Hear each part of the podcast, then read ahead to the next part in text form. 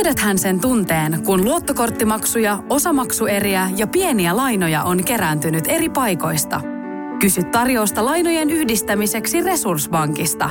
Yksi laina on helpompi hallita ja taloutesi pysyy paremmin tasapainossa. Yhdistä lainasi ja nauti talouden tasapainosta. Resurssbank.fi Pallopojat potkii taas. Nyt ei olla studioolosuhteissa, vaan ollaan vetäydytty kahden miehen voimin tuttuun ja turvalliseen ympäristöön. Viime jaksossa Studio Specialissa oli vieraana Markus Halsti. Käy kuuntelemassa, jos et ole kuunnellut. Oli aika mukava jätkä toi Make. Perhana mukava jätkä, että nyt ollaan oltu jutuissa äijän kanssa sen jälkeenkin ja isot tsempit äijälle ja HJKlla muutenkin tähän kauteen. Ei ole ihme, että kaveri on kantanut kapteenin nauhaa kaikissa seuroissa, missä on ollut, että meillä olisi ollut varmaan materiaalia seitsemään podcast-jaksoa hänen kanssa jubailusta, mutta eikä tuo yksi riitä.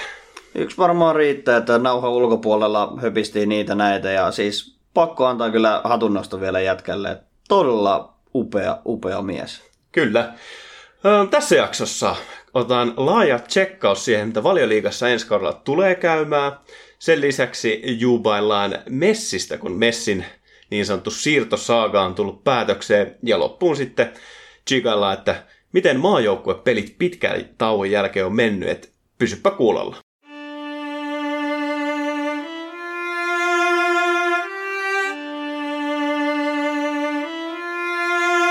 On kaksi asiaa, joita tosimies ei vaihda.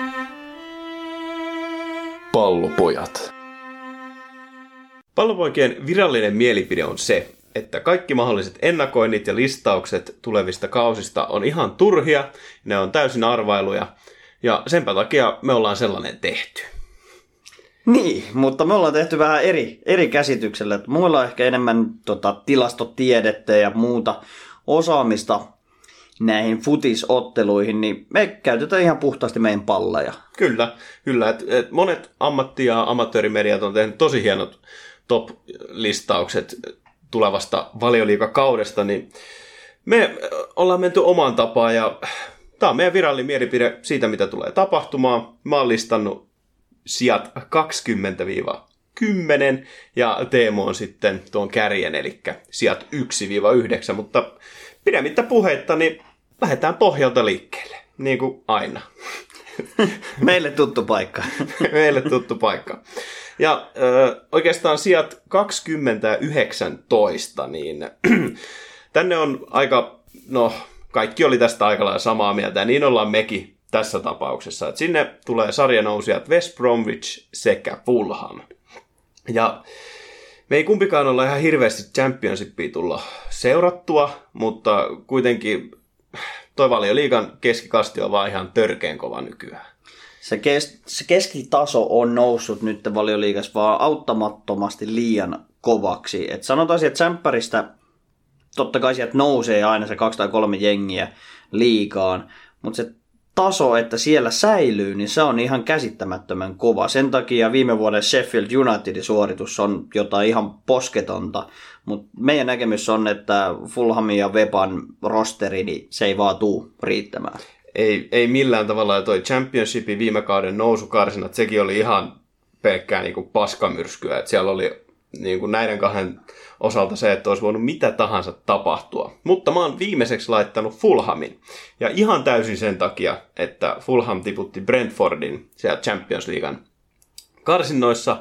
Ja Brentfordissa olisi ollut meidän oma forssi, niin mun on pakko antaa niin kuin Fulhami viimeiseksi, koska olisin halunnut nähdä suomalaisia valioliigassa. No se olisi ollut hyvä vaihtokauppa muutenkin. Pukki putosi alas, niin oltaisiin saatu toinen suomalainen sitten ylös. Joo, ja siis Fulhamissa niin sellaisia ehkä, mitä, mitä tota, kannattaa ottaa huomioon, niin no siellä on Mitrovic. Ja se, se varmasti on kaikilla, jotka Fantasy Premier Leaguea pelaa niin kärjessä, koska hän on halpa ja hän luultavasti on se kaveri, joka tekee Fulhamin kaikki maalit. Mutta et heillä on hyviä hankintoja. Et, et he osti Brightonista Knokaertin sekä lainas Leminan itselleen. Et siinä on ihan kovat pelimiehet. Et periaatteessa näiden, näiden kautta niin voisi nousta Bromwichia paremmaksi, mutta, mutta ei kyllä sitä ylemmäs. Niin siellä on kyllä kokemusta valioliikatasolta näillä jätkillä, mitä sinne avauskokoonpanoon mahtuu, mutta no siellä on edelleenkin kesken se, että onko kolme vaihtoa vai viisi vaihtoa käytettävissä ensi kaudella. Ja jos on se viisi käytössä, niin se kyllä viimeistelee Fulhamin kauden jo siinä kohtaa. Se on, on tästä täysin samaa mieltä. Ja sitten siellä 19, niin West Bromwich, ja olisiko mä yhteensä kolme matsia viime kaudelta kattonut, ja jos he pelaa samalla lailla kuin siellä, niin tiedossa on paskapalloa tai kusipalloa, eli paljon keskityksiä maalille ja, ja sellaista. Ja musta tuntuu, että se ei ihan paljon liikatasolle riitä. että kaikki siirrot, mitä he on tehnyt, niin he tota, lunastivat Benficasta itselleen Pereiran, joka oli erinomainen heillä viime kaudella Championshipissa, sekä sitten he tota, West Hamista tämän Diaganan, joka heillä pelasi viime kaudella. Et käytännössä onnistunut pitää rosterin kasassa, mutta ei mitään hankintoja, eivätkä olleet ylivoimaisia Championshipissa, joten kyllä he tulee tippumaan. Ne eivät käytännössä ole vahvistuneet viime kaudesta oikeastaan millään tavalla. Ja se tasohyppäys Champäristä liigaan, niin se on kuitenkin aimo hyppäys ja se näkyy, sanotaan selkeästi näkyy Norvitsin otteessa viime kaudella, että he olivat Champärissa ylivoimaisia liikassa täys vastaan tuli. Niin, ja tähän Norvitsiin päästään myöhemmin ottaa kiinni Liitsiä tota, analysoidessa, mutta seuraava ja viimeinen putoja on Newcastle. Ootko tästä samaa mieltä, Teemu? No, mä haluan kuulla sun perustelut tälle, että tämä perinteinen hieno seura putoaa nyt takaisin Champperiin. No viime kaudella, että he taisi olla kolmastoista, ja se oli ehkä vielä isompi yllätys kuin Sheffieldin otteet. Et siis mä en voi ymmärtää, että miten he pysty olemaan kolmastoista. Et se peli, mitä he pelas, niin se oli ihan kamalaa. Ja jos nyt menisi niihin tilastojuttuihin, mihin luvattiin, ettei mennä, niin todennäköisyydessäkin he olisi pitänyt olla siis liikan viimeisiä. Niin en mä, en mä näe, että heillä nyt riittäisi millään tavalla pelillisesti enää. Et mä en usko, että ihmeet voi toistua. Näet, että heidän tuuri siis loppuu, koska viime kaudellahan varjoseurataulukon mukaan heidän olisi pitänyt pudota. Heillä oli maalisuhde miinus 20, eikä esittänyt koko kauden aikana oikeastaan juurikaan mitään, pois, pois lukien Saint Maximanin muutamaa showta tietyissä, tietyissä otteluissa. Mutta se on, sanotaan semmoista peri-englantilaista peliä ehkä, että koitetaan puolustaa ja se keskityspallolla toivotaan, toivotaan, mutta sanotaan nykyfutiksessa se ei vaan enää riitä. Tai toivottavasti ei enää riitä. ja sitten kun tähän ottaa vielä sen, sen, että kaikki vihaa heidän omistaa Mike Ashleyä ja he yrittivät myydä seuraa Saudeille ja fanit olisi ollut ihan valmiita ottaa tällaisen omistajan itselleen, niin siis siellä kuohuu siellä yläpäässä niin pahasti seurassa, että ei siellä voi käydä hyvin. Että okei, että pelaajista se ei pitäisi jäädä kiinni, että heillähän on hirveästi rahaa, että viime kauden hankinnat Joel Linton ja Andy Carroll oli flopit, ja esim. Joel Lintonista maksettiin se 40 milliä. Ja onhan siellä, niin kuin sanoit, Saint Maximään, niin hän on tosi viihdyttävä pelaaja ja varmasti parantaa ensi kaudelle. Heillä on Shelby, joka on, oli myöskin hyvä viime kaudella, ehkä vähän lihapää, mutta siis hieno pelaaja. Ja tämän lisäksi niin maalivahti Dubravka oli yksi liigan parhaista. Ja sitten MLS tullut Almiron, niin pelasi myöskin viihdyttävää fudista. Mutta jos jengi pelaa ihan päin helvettiä, niin ei se sijoituskaan voi olla mitään muuta kuin päin helvettiä aika hyvin tiivistetty. Et sanotaan, jos se Dubravka pelaa ihan superunelma kautta, niin kyllä se putoaminen on vaan realismia Newcastlella. Ja he, niin kuin sanoin, en usko onneen toisella kaudella, niin tuskin pelaa mikä erilaisen, erityisen hyvän kauden.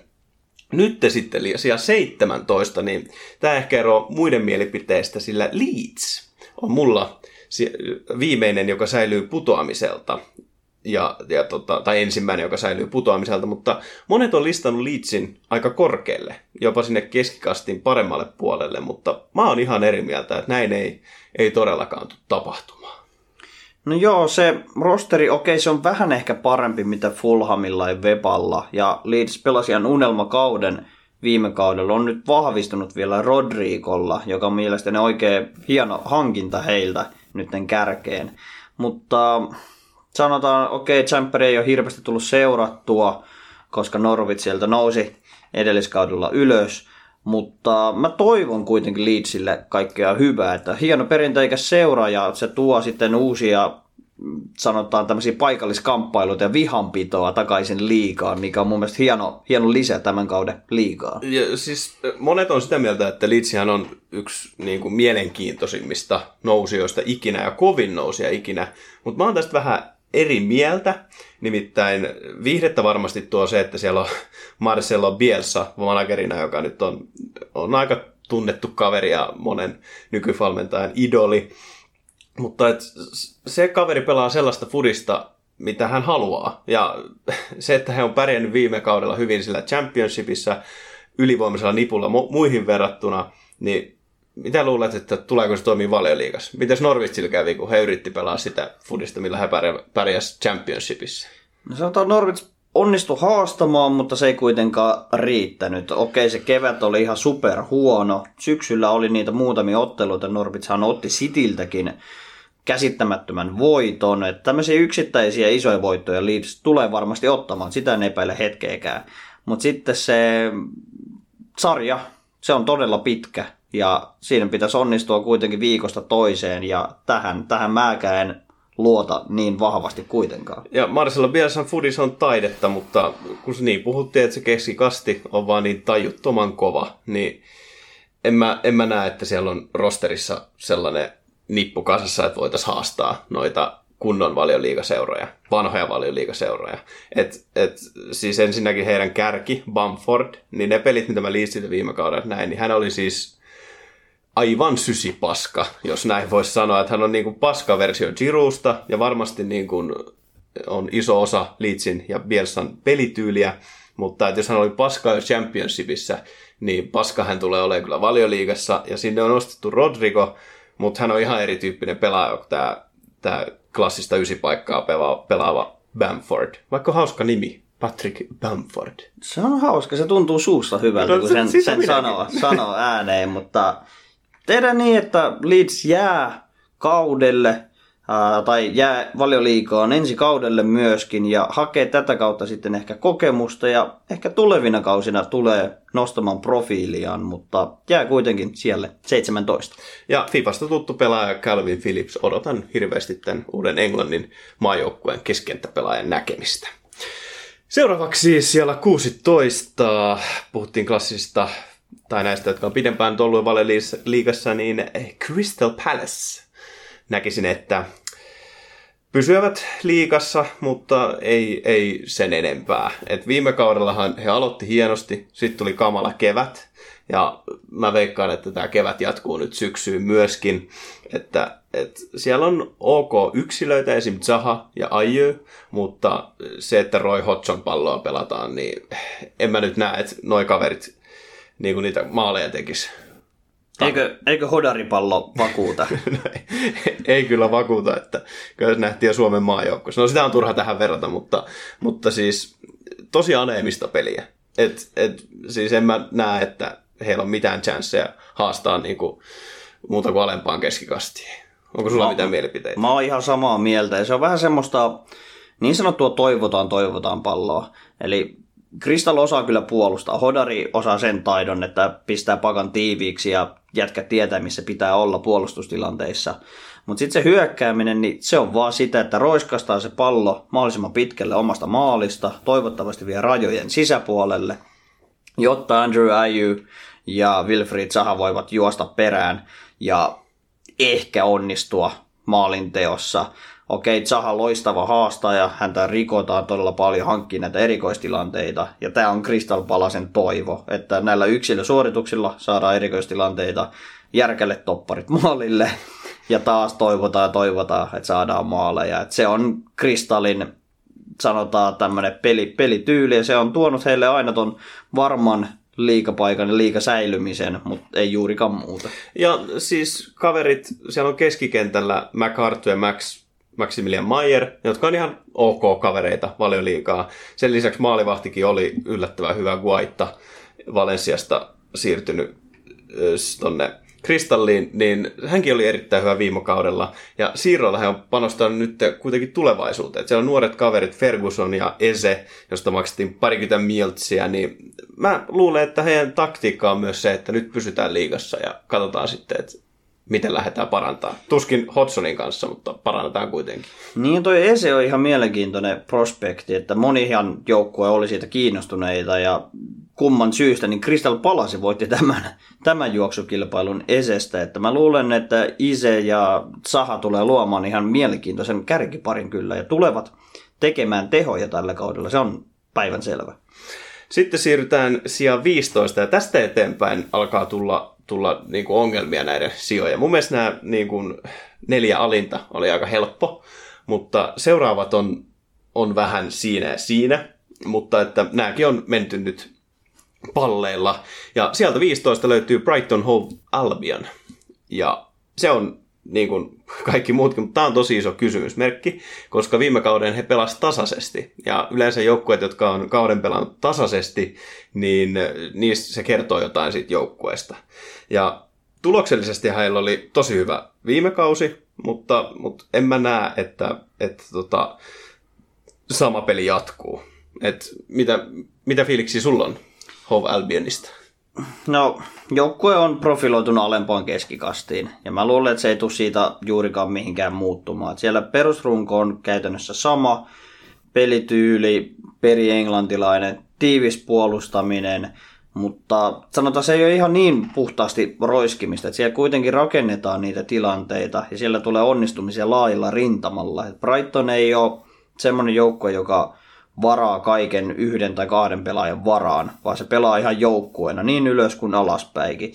Ja siitä niin kuin iso, iso respekti kyllä Brightonille, että selvisivät viime kaudella viidenneksi toista, öö, aika varma säilyjä ollut aina vuodesta toiseen, vaikka näyttää aina ongelmalliselta se kausi.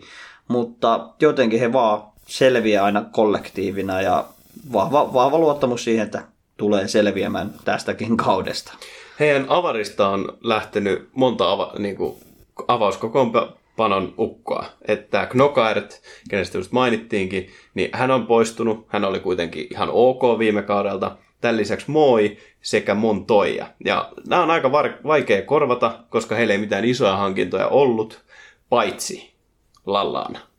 Ja Lallaanahan nyt on siis hieno nähdä, että hän pääsee taas pelaamaan, koska ei hän puulissa ollut mikään paska, mutta tämä on mun mielestä Lallaana on sellainen kaveri, jonka ympärille keskikentä voi rakentaa tällaisessa alemman keskikastin joukkueessa ja odotan innolla, että millainen, millainen Lallaana on tuossa joukkueessa. Et edestä nyt löytyy Maupai, joka oli viime kaudella ihan ok, mutta että siis iso kysymysmerkki ja odotan innolla tätä jengiä, mutta ei luottoa. Joo, toi Lallaana on ihan hyvä, että tulee luultavasti puhkeamaan uuteen kukkaan. Se saa uuden mahdollisuuden niin sanotusti. Hieno nähdä, että hänkin pääsee taas pelaamaan ja uskoisin tulee muodostumaan joukkueen tähdeksi. Ja Brightonhan on tehnyt käytännössä vähän profittia noilla siirroillaan, että jos näyttää ihan kammottavalta tammikuuhun mennessä se peli, niin heillä on varmasti varaa lähteä sitten vielä parantamaan joukkuetta tammikuussa, että lähtevät vähän katsellen sotaan. Ja sieltä 13, äh, anteeksi 14, löytyy viime kauden yllättäjäjoukkue Sheffield United.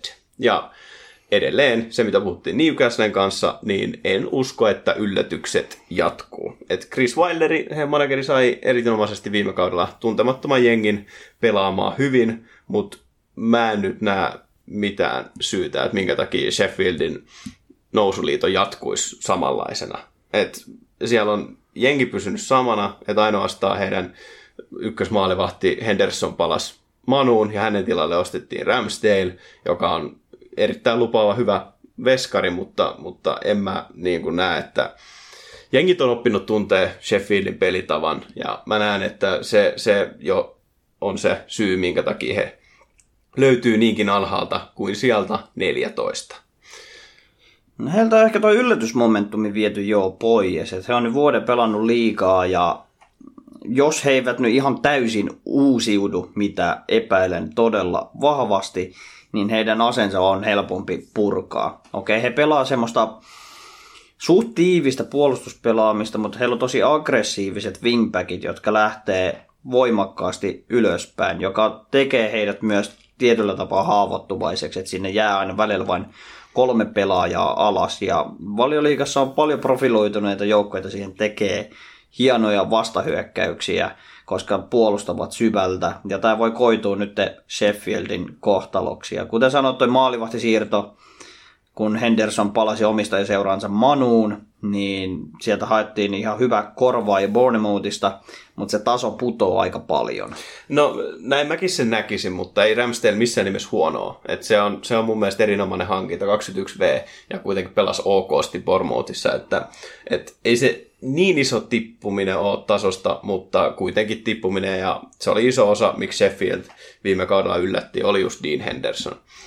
Ja tälle kaudelle hän, oston, he on lainannut muun muassa Chelseastä Ampadun, ei mikään sateentekijä, mutta myöskin voi tehdä tiensä avauskokoonpanoon. Sitten heillä oli muutama täsmähankinta Derbystä, mutta ei mitään nimikkoäijä, niin sen takia sija 14. No joo, budjetti ei ole mitenkään liikan isoimpia, että sen takia tuommoisia laina, lainapelaajia ehkä vähän nimettömämpiä, mutta semmoisia perusvarmoja, että on sitten ainakin laajuutta. Että sanotaan, että Sheffieldin löytyy kyllä laajuutta tuolta joukkueesta. Sieltä pystyy lyömään ihan hyvin vaihtopelaajiakin kentälle. Ei, taso ei hirveästi putoa, kun heittää sieltä vaihdosta pelaajia sisään, mutta siellä ei ole semmoisia sateentekijöitä juurikaan, niin kyllä me hyväksytään tämä sija 14. Siellä 13 sitten äh, monen asiantuntijan ylemmäs ränkkäämä Southampton. Ja mä en näe mitään syytä, että miksi Sotonin pitäisi olla missään muualla siellä kuin 13. Et heillä viime kausi niin al- aluksi oli tosi vaikeaa, loppuun kohden meni sitten paljon paremmin. Ja toki siis näihin taulukoiden nähden, niin hehän alisuoriutu, mutta en mä näe, että heidän peli olisi ollut niin laadukasta, että tällä kaudella riittäisi mukamas korkeammalle. Et, et, heiltä on lähtenyt muun muassa Hoiberi ja Soares, jotka jättää aika ison aukon siihen, siihen tota, rosteriin. Sinne on hankittu Salisu ja Walker Peters, jotka ainakin paperilla pitäisi olla ihan ok pelaajat. Mutta se, että maalinteko nojaa ihan täysin loukkaantumisherkkään Inksiin, joka nyt pelaa elämänsä ajanjaksoa, mutta en näe, että, että riittäisi yhtään korkeammalle tämän jengin rosteri.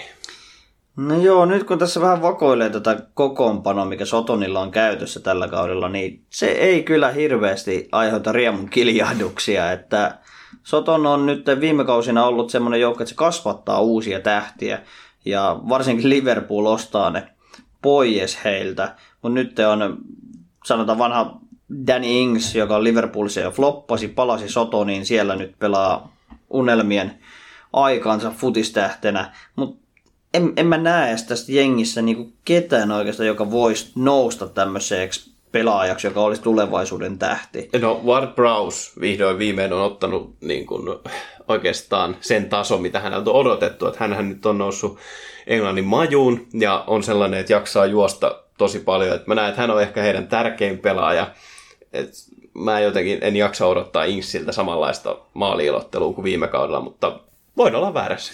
Niin, koska Inksillä se etu, että tuolla joukkueessa ei ole oikeastaan muita maalintekijöitä tai erikoistilanne spesialisteja. Oikein Ward Prowse hoitaa vaparit. Mutta Inksillä on kaikki vastuu tuossa joukkueessa. Viime kaudella teki se yli 20 maalia, siihen vielä assistit päälle. Niin voi olla jopa odotettavissa, että Danny Ings tekee tälläkin kaudella ihan muikeat tehot, mutta joukkueena Soton ei vaan tule menestymään. Sija 12, Burnley. Ja syitä tähän, niin mä en näe heidän pelissään mitään erikoista. He on tosi hyviä puolustaan. Viime kaudella heidän maalivahti Nick Pope oli ehkä jopa liigan paras veskari, jos puhutaan ihan niin kuin tuloksellisesti. Oltiin ainakin palkittu kauden parhaana maalivahtina. Ai jaa. No si- sitä suuremmalla syyllä joku muukin on samaa mieltä. Mutta sen lisäksi heillä on tämä Tarkovski, joka on noussut ei, anteeksi, ei noussut sinne Englannin maju, että hänet hän tiputettiin. Oli siinä rajoilla. Oli siinä rajoilla, mutta nuori lupaava kaveri ja oli yksi parhaimmista pakeista viime kaudella. Ja sitten paljon maaleja tehnyt Woodsi, mutta en mä, en mä näe yhtään mitään syytä, miksi pitäisi olla korkeammalla kuin sija 12. Että heitähän lähti tämä Hendrix, joka Newcastle lähti ja hänellä oli jotain siirto purnausta siinä keväällä ja se kyllä jättää ison aukon tuohon keskikenttään, mutta en mä osaa sanoa, että miksi se pitäisi olla korkeammalla. Ja Burnley on siitä kautta niin outo, outo lintu, että mä en näe siinä kokoonpanossa mitään ihmeellistä, mutta aina vaan vuodesta toiseen ne silti menestyy. Ja ne on aina yleensä vielä keskikastin jopa vähän yläpuolella. Et jos he pelaavat keskikasti alapuolelle, ei ikinä oikeastaan pelaa niin putoamista vastaan. Ja mä sanoisin, että aina vaan siitä, että niillä on niin vahva rutiini tuosta valioliikasta jo, että vaikka sinne tuodaan ihan nimettömiä kavereita ehkä suurelle kansalle, niin nekin vaan niinku muodostuu siihen pelityyliin mahtavalla tyylillä ja siellä jokainen tietää oman roolinsa. Ja sanotaan, kun he kohtaavat sitten näitä ehkä vähän pienempiä tai heikompia seuroja, niin niistä otetaan aina se vähintään se piste. Vielä aika monesti se kolme pistettä plakkariin. Isompia joukkueita vastaan ei juurikaan tule pisteitä, mutta aina keräävät sen tarvittavan määrän. Ja mun mielestä se syy siihen on puolustus. Mutta he on nyt siellä 12 ja saavat tyytyä siihen. Sitten ehkä seuraavat kaksi joukkuetta on sellaiset, mistä joudun perustelemaan eniten palleilla, mutta mä seison näiden takana. Nimittäin viime kauden tuossa putoamiskamppailussa aika heikoillakin ollut Aston Villa tulee olemaan 11 ensi kaudella valioliikassa. Tämä on aika kova linjaus ja mä en ymmärrä sitä ollenkaan, niin saat, saat kyllä perustella nyt ihan täysin. No viime kaushan oli ihan katastrofi Aston Villa, aivan siis täysin. He teki isoja hankintoja, Tresege ja Wesley esimerkiksi, ja he oli aivan, niin kuin, etenkin Wesley oli aivan sysi paska, ja he tarvi hirveästi onnea siihen, että siis he edes säily liikassa. Ja se oli katastrofikausi, mutta mä näen, että nyt, nyt se kurssi kääntyy. Että siellä on niin kovia pelaajia ja joukkue ei oikeastaan ole muuttunut viime kaudesta. He sai pidetty isommat tähdet ja he ei ostanut ketään. En tiedä, onko rahat loppu vai onko syy se, että ei tarvita ketään. Mutta mä näen, että, että Dean Smith saa oman jenginsä sellaiseen nosteeseen, varsinkin kun nyt jotain oli johtoportaassa ollut muutoksia, mikä oli tuonut sinne tasaisuutta, niin mä näen, että nyt on hyvä kausi heillä tulossa. Et heillä on niin kova nippu, että se, että he saa tämän pelaajat pelaamaan omalla tasollaan muidenkin kuin Grealishin, niin kyllä he, he on 11. No joo, siis mä sanoisin, että niillä on keskikenttä niin kuin valioliigaan nähden oikeinkin hyvä. Siellä on vähän puolustavampi Huri Hane, sitten on John McKinn, joka on loistava box-to-box pelaaja, toivottavasti pysyy ehjänä tänä kautena, on ihan loistava, loistava prospekti valioliigassa. Ja sitten totta kai Jack Grealish, joka on joukkueen ihan ylivoimainen tähti. Mutta kuka tuossa joukkueessa tekee maaleja? No siellä Tresege pelasi paremman kevään ja sitten tämä El Ghazi myöskin oli nousukamppailussa isossa asemassa. He teki isoja maaleja molemmat siihen kevääseen, niin mä näen, että he ottaa enemmän roolia. Nyt ja myöskin tämä Douglas Lewis, joka keskikentällä pelaa, niin on oikein laadukas pelaaja siihen. Jopa ehkä parempi kuin Hein, joka loukkaantumisen jälkeen oli hyvä. Et siellä on niinku rotaatiota ja puolustuksessa muun muassa muuan Tyrone Mings, joka on aika iso kaveri ja mun mielestä ihan, en muista oliko maajoukkueessa, mutta ainakin kolkutteli niitä ovia myöskin. Ja sitten tämä laitopakki Target, niin siinä on sellaisia nimiä, että ne kun saa pelaamaan, niin ollaan siellä 11. No joo, miksi hän nousi jo maajoukkueeseen, ei saanut kyllä vaan peliaikaa nyt Nations Leagueassa, mutta okei, mä allekirjoitan, puolustus on jees, keskikenttä hyvä. Tota hyökkäystä mä en... Sä et luota Trezeguet ja. En, en, en niinku missään nimessä, kun se Wesley, se ei antanut mitään niinku viitteitä siitä niinku paremmasta. Et se ei vaan mun mielestä sovi mitenkään edes valioliikaan. Eikä tarvikaan. Trezeguet ja El Ghazi tekee sitten maalit. Nekö hoitaa? Kyllä. Ja sama pätee myöskin sijaan kymmenen. Nimittäin West Ham tulee nousemaan ylempään keskikastiin. No nyt tarvii perustella sit oikein, oikein vahvasti, miten Hammers, Hammers no sieltä David Moyesin voimalla nousee. No okei, okay, jos joku jengi on tehnyt asiat päin helvettiä, niin se on West Ham. Että, et, ensin oli Moyes, sitten tuli ihan täysin päinvastainen manageri Pellegrini, ja sen jälkeen otetaan Moyes takaisin. Et, eihän se nyt ihan silleen niin kuin Strömsössä on mennyt se homma, mutta et, rahaa on ollut ja heillä on Ja on ostettu heitetty kaivoon. on, on heitetty kaivoon, mutta, mutta heillä on kuitenkin sen verran kovia nimiä. Et mieti kärkipari Holler ja sitten tämä Antonia, Antonio, niin he on molemmat aivan törkeen hyviä pelaajia. Okei, Holler ensimmäinen kausi Valioliigassa ei ole mikään nopea kaveri, mutta hänet kun saa toimimaan siinä Antonio vieressä, joka pelasi ihan käsittämättömän koronan jälkeisen ajan, niin maaleja voi odottaa. Ja sitten kun mietitään viime kauden floppi, Felipe Anders, joka oli toissa kaudella ihan tajuton, niin jos hän löytää forminsa ja Lanzini pysyy keskellä kunnossa, niin kyllä siitä niin kuin, kyllä maaleja voi odottaa. No joo, tuo Felipe Andersson sikäli outo, että mun mielestä West Ham oli tarjonnut häntä jo arsenaaliin niin pois, että he eivät ole edes kiinnostuneita pitämään häntä joukkueessa, mikä oli aika On, mie- on, on. mielenkiintoinen. on, on, on, on, On, se on vaan mediakikka. Okei. Okay. Mutta hyökkäys, okei. Hyökkäys on siis oikeasti paperilla hyvä. Halle ja Jarmolenko ja sitten korona, koronan jälkeen onnistumisia jakanut Antonio. Okei, siellä neljä maalia Norwichia vastaan, joka oli jo lyöty. Mitään pois kuitenkaan ottamatta neljä maalia valioliigassa aina, aina kova suoritus.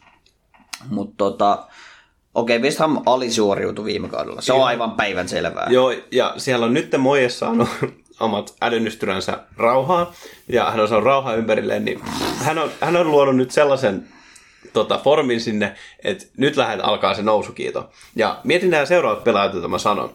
Solskjaer, joka just siirtyi sinne, Fabianski, Ries, Nobel, Fornals ja Snodgrass, Creswell. Niin joka ikinen näistä pelaajista väitän, että mahtuisi avariin, jos mennään tästä, tästä tota kymppisiasta alaspäin. Niin siellä on niin kovia nimiä, että nyt kun Moyes on, saa vihdoin samanlaisen formin, mitä sai Evertonin aikoinaan, niin West Ham tulee yllättää. No kymppisiästä alaspäin varmasti mahtoi, mutta kymppisiästä ylöspäin niin en tiedä mahtoisiko En kukaan mä sanonut, että he on, mä sanoin, että on kymppisialla ja no niin. selvä. Siis okei, okay. Se on ihan maksimisuoritus West Hamilla toi kymppi, mutta mennään sillä, että West Ham tosiaan yltää kymppi, kymppi sijalle ja pidetäänkö tässä kohtaa pieni breikki? No, mun pitää ainakin käydä kusella, niin otetaan tässä vaiheessa tauko. Loistavaa.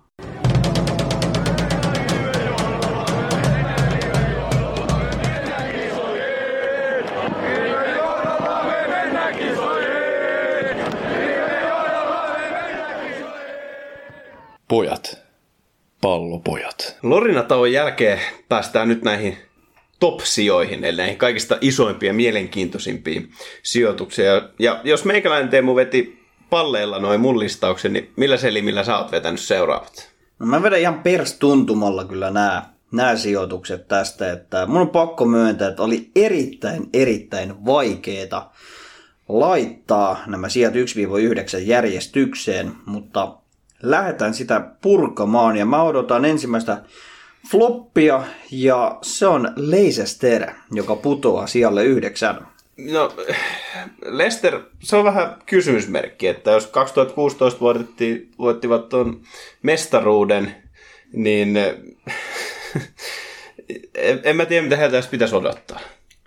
No joo, koska siis viime kevät se oli ihan täys floppi. Ne oli menossa koko kauden käytännössä europeleihin. Haastoi jopa Liverpoolia vielä siellä marras-joulukuussa.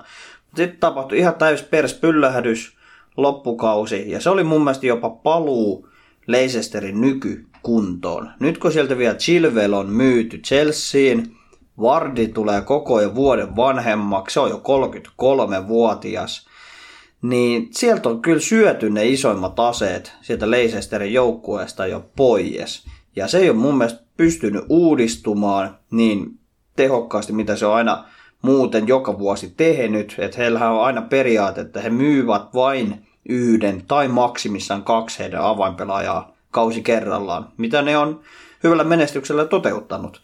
Mutta nyt kun näitä avainpelaajia on myyty sen neljän viiden kauden ajan, niin siellä alkaa olla avaimet lopussa. Siellä ei ole oikeastaan enää jäljellä kuin Kasperi ja Jamie. No, joo, tavallaan kyllä. Ja kyllä mä näkisin tuossa ehkä sen, että se, se, se on se ro, niin rosterin laajuus, että eihän heillä ole muuta kuin toi avaria. Musta tuntuu, että se oli se viime kauden kevään flopin syykin, että en mä kans niin usko, että toi liito jatkuu enää sinne mestareliikapaikkoihin taisteluun. Et varsinkin kun Creswell lähti, ei anteeksi, tämä Chilwell. Chilveli lähti, niin se, että tilalle ostettiin tämä Kastanje, joka ilmeisesti pystyy pelaamaan myös vasemmalla, ainakin wingbackinä vissiin on pelannut Atalantassa. Ja onhan heillä tähtiä siellä, niin kuin tämä Sunkku, turkkilainen super tähti, mikä nousi viime kaudella. No yhden kauden pelannut valioliigassa. Ei voida sanoa vielä tähdeksi. Pelasi hyvän kauden, ei häneltä mitään pois, mutta se on vain yhden kauden suoritus. Ndidi, Tielemans, niin onhan siinä nyt sellaista, mutta sit, ja Madison, mutta kun sitten kun se jää tuohon avariin, niin mä väitän, että siinä ehkä tulee ne, missä avaimet loppuu kesken. No joo, ava- avaukseen saadaan lyöty ihan suht ok nippu, mutta siihen se materiaali loppuu. Ja sun hehkuttama Ricardo Pereira, okei, okay, löytyi sieltä oikein laitapaki paikalta. Toi ei silti vaan vakuuta mua toi rosteri ja kokoonpano. Mua eniten niin pelottaa toi hyökkäyspää, koska siellä on hyökkäyksessä Ihea Natso, Ajose Peres ja 33-vuotias Jamie Wardi. Niin. Niin. Niin. Niin. Siihen mun mielestä tiivistyy Leicesterin ongelma. No, mennään tuolla. Kyllä mä, siis, no nyt kun miettii noita, ketä heidän yläpuolelle sijoittuu, niin joo, kyllä. On, on samaa mieltä. Mikä se on seuraava sija kahdeksan? Hypätään siitä sijaan kahdeksan ja ehkä vähän yllättäen sieltä tulee jo lontoolaisjoukkue Tottenham Hotspurs. Mitä? Siellä on Murinhon toinen kausi, superkausi. Kyllähän nyt hän voittaa mestareen liiga. Ei pelaa mestareen liigaa, mutta voittaa se silti. Niin, jotain ihme kautta. Niin, tosiaan Murinolla on tämä toisen kauden sanotaan taika olemassa, että hän on aina onnistunut kakkoskaudella melkeinpä parhaiten, mutta, mutta ää, sanotaan nyt, että harkkakausikin niin ei ole antanut mitään sanotaan positiivisia viitteitä Tottenhamin tekemisestä. Okei, siellä on Birminghamista ja Ipswichistä voittoa muuta, mutta sitten kun otetaan tämmöinen edes vähän varteutettava vastusta ja Watfordi, niin he hävisivät myös heille. Ja nyt kun katsonut näitä maajoukkojen otteluita, heidän täys ykköstähtinsä Harry Kane, kaikki maalinteko, no okei ihan kaikki, mutta suuri maalinteko vastuu lepää hänen harteillaan. Ei hänellä ollut mitään annettavaa näissä maajoukkueen peleissä, mistä olin todella hämmentynyt. No joo, se oli, se oli vähän aneemista toimintaa siellä kärjessä. Ja kyllä se, on, kyllä se on pakko myöntää, että tällä laadulla, mitä heillä on, niin kyllä vähintään pitäisi niistä, niistä tota mestariliigapaikoista taistella. Mutta kun se Murinhon tapa pelata, niin musta tuntuu, että se ei oikein nykyään edes sovi valioliigaa. Ja heidän hankinnat, Hoiberg, niin joo, kokemune, kokenut valioliigapelaaja, oikein sellainen niin kuin Murinho-tyyppinen pelaaja, mutta sitten Doherty, niin se, se on sellainen wingback kuin olla ja voi, ja äärimmäisen laadukas, ja saatiin hyvää hintaa, mutta pistetäänkö se sitten pelaamaan käytännössä siellä omalla kulmalipulla puolustamassa? Mä toivon, että ei, koska Doherty on tosiaan koko liikan parhaimpia wingbackkejä, tekee maaleja ja syöttöjä, on todellinen uhka ylöspäin. Mutta jos se istutetaan sinne puhtaalle laitapakin paikalle, niin sanotaan hänen potentiaalisen menee vähän hukkaan. Ja siellä on nyt toppariosastokin vähän uudistumassa, koska Vertongen lähti ilmaissiirrolla Portugaliin, Benficaan. Ja Spursilla on paljon keskikenttäpelaajia, ihan järkyttävä määrä ja hyvän tasoisia keskikenttäpelaajia. Luetellaan vaikka Dele Alli, Bergwijn, Erik Dyer, Hoiberg, Lamela, Loselso, Lukas, Ndombele, Sesenion, Sissoko, Harry Winks, niin heillä on sanotaan semmoinen yhdeksän valioliikatason keskikenttäpelaaja. Harmi, että niitä ei voi lyödä kuin se kolme kentälle. Ne on vähän enemmän kuin pelattu varmaan Murinhon tyyliä pelataan, mutta niin, no sitä mäkin, kun noi, se ei ole mitään supertähtiä Keinin lisäksi, ja mä en edelleen usko Keinin tekevän mitään 20 maalia ensi kaudella, niin kyllä siinä tulee, no ainakin se, että sitä laajuutta, leveyttä löytyy, niin sen avulla pystytään pelaamaan laadukasta peliä, mutta jotenkin mä uskon vaan, että Murinho, Murinho niin kuin pistää palasiksi asiat enemmän tällä kaudella. Hähä, palasiksi, Crystal palase. Joo, ei, kyllä siis tosissaan. Mä, mä, mä en anna mitään luottoa Spursille niin kuin euro, euromenestyksen suhteen tälle kaudelle. Ja mainittako sieltä hyökkäistä, niin totta kai Son Heung-min on todella potentiaalinen tota, wingeri tai jopa strikeri. Saa nähdä, miten Murinho häntä peluuttaa. Varmaan pakkina. Voi olla pahimmassa tapauksessa. Leveyttä riittää, mutta ei riittävästi ratkaisutaitoa. Ja sanotaanko siellä on managerina Murinho, niin kaikki luultavasti tietää jo, mitä hän tulee tekemään tulevan kauden otteluissa. Ja otetaan tässä täysin ei maksettu mainospuhe, mutta Amazon julkaisi nyt viime viikolla tämän dokkarin Tottenhamista viime kaudesta. Ja, ja, ja, ja kuulemma oli aika, ainakin mitä mun kaverit sanoivat, että oli todella viihdyttävää nähdä tämä Murinhon tähdittämä, tähdittämä leffa, niin eiköhän me kautta sitä kästin jälkeen. Mutta mikä, mikä on sulla seuraava jengi? Joo, katsotaan ihmeessä, mutta hypätään eteenpäin ja mä olisin ehkä jopa halunnut vieläkin korkeammalle nostaa, mutta en, en kyllä uskalla edelleenkään nostaa korkeammalle kuin siellä seitsemän, niin Everton. No Everton on, tulee olemaan tosi mielenkiintoinen. Mä, mä oon tästä samaa mieltä, etenkin noiden siirtojen takia ja Carlo Ancelottin toiminnan takia, mutta et, joo, kyllä, mä, mä odotan hirveästi tältä joukkueelta ja haluan myös nähdä heitä korkealla, mutta Everton tyylisesti niin about siellä sijoilla ylemmässä keskikastissa, niin kuin aina. Kyllä, nyt mennään jo lähelle europelejä, mutta ei kuitenkaan selviydytä sinne ja Everton on ollut todella aktiivinen siirtomarkkinoilla. Että he on pistänyt mielestäni jopa koko keskikentän uusiksi. Että saa nähdä, miten käy esimerkiksi Andre Gomezille ja Kylfi Sigurdssonille ensi kaudella, koska hankintoja ovat olleet Allan, Dukure, James Rodriguez. Ja mielestäni jokainen on käytännössä valioliiga avauspelaajia. Sitten kun siihen vielä iskee sen, että, että siellä on muun muassa Tom Davies, joka, joka on mielestäni ihan, ihan myöskin valioliikatason kaveri, niin mielenkiintoinen keskikenttä kyllä. Ja etenkin just, ja kaikki varmasti odostaa Hamesin toimintaa valioliikaset siis niin kuin sanoin, mielenkiintoa. Ja siellä on Janik Bolas, se 5 star skill moves ja strength 90. Et kyllä, kyllä. ei hän ehkä on, pääse pelaamaan. Hän on ehkä vähän semmoinen jokerikortti sitten vielä siellä heittää tonne kärkeen, mutta ei toi kärkikään niinku huono. Okei, siellä on ylihinnoitettu Alex Ivobi, toivon, että hän ei saa peliaikaa lainkaan, vaan siellä käytettäisiin kolmea hyökkääjää. Calvert, Calvert Lewiniä, Moiskiiniä ja Richarlisonia. No, Siellä on kolme todella kovaa hyökkää. Siellä olisi vielä heittää penkiltä sitten vaikka vanha kunnon Theo Valkot tai Kenk Tosun. Mutta no, siis hy- hyökkäyskin on kunnossa Evertonilla. Mä, mä en löydä niinku isoja heikkouksia tuosta joukkueesta. Puolustuskin on ihan minttinen. Laitapakit Sims Coleman, Lukas Digne, aivan huipputasoa molemmat omilla positioillaan.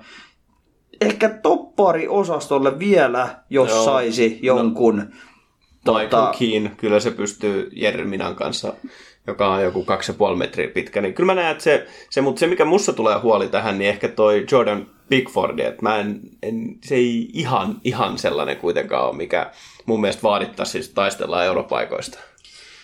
Se on vähän ristiriitainen tapaus, joo. Pickford on noussut maajoukkueeseen, nyt maajoukkueen esiintymisiäkin tullut vyölleen Englannissa, mutta ei sekään ole mua silleen vakuuttanut. Siitä on pahoja muistikuvia silloin, kun Liverpoolikin kaipasi pakkovoittoa Evertonista. Hän jotenkin onnistui ryssimään oman yläriman kautta, omien käsien kautta siihen niin, pallon niin, vielä et sitä maaliin. Tuommoisilla ratkaisuhetkillä niin kuin sulaa. Että se voi olla Evertonin ensi kauden heikkous, nimenomaan tuo maalivahtiosasto.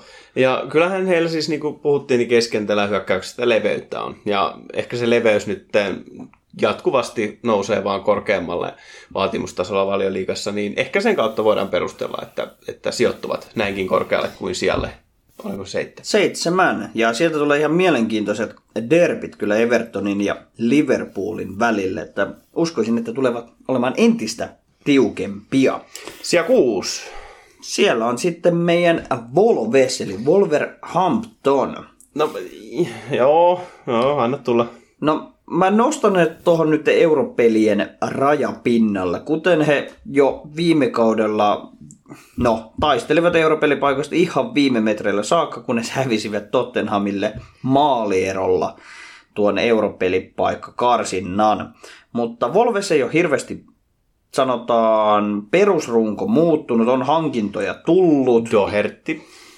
niin Doherty lähti, joka on se suurin menetys mielestäni nyt tuossa joukkueessa, mutta perusrunko pysyy, säilyy aika hyvin. He saivat pidettyä Raul Jimenezin, joka on heille erittäin erittäin tärkeä asia. Myöskin Anama Traore tällä hetkellä jäämässä seuraan. Ja keskikenttä on ihan puhdasta magiaa käytännössä portugalilaismiehistön voimin, niin siihen ehkä tukena sitten vielä Belgian ehkä vähän tuntemattomampi Leander Dendonker, joka on todella varma pelaaja valioliigassa. Mutta mm, mä, mä haluaisin tietyllä tapaa nähdä Wolvesin ylempänä. He tulevat haastamaan entistä suuremmin noita isoja, isoja seuroja, mutta tämäkään kausi ei ikävä kyllä anna vielä sitä suurta palkintoa heille. No vaikka mä kuinka paljon symppaan Volvesia, niin kyllä mä näen, että he sijoittuisi alemmaksi kuin noin, mitä me äsken ollaan puhuttu.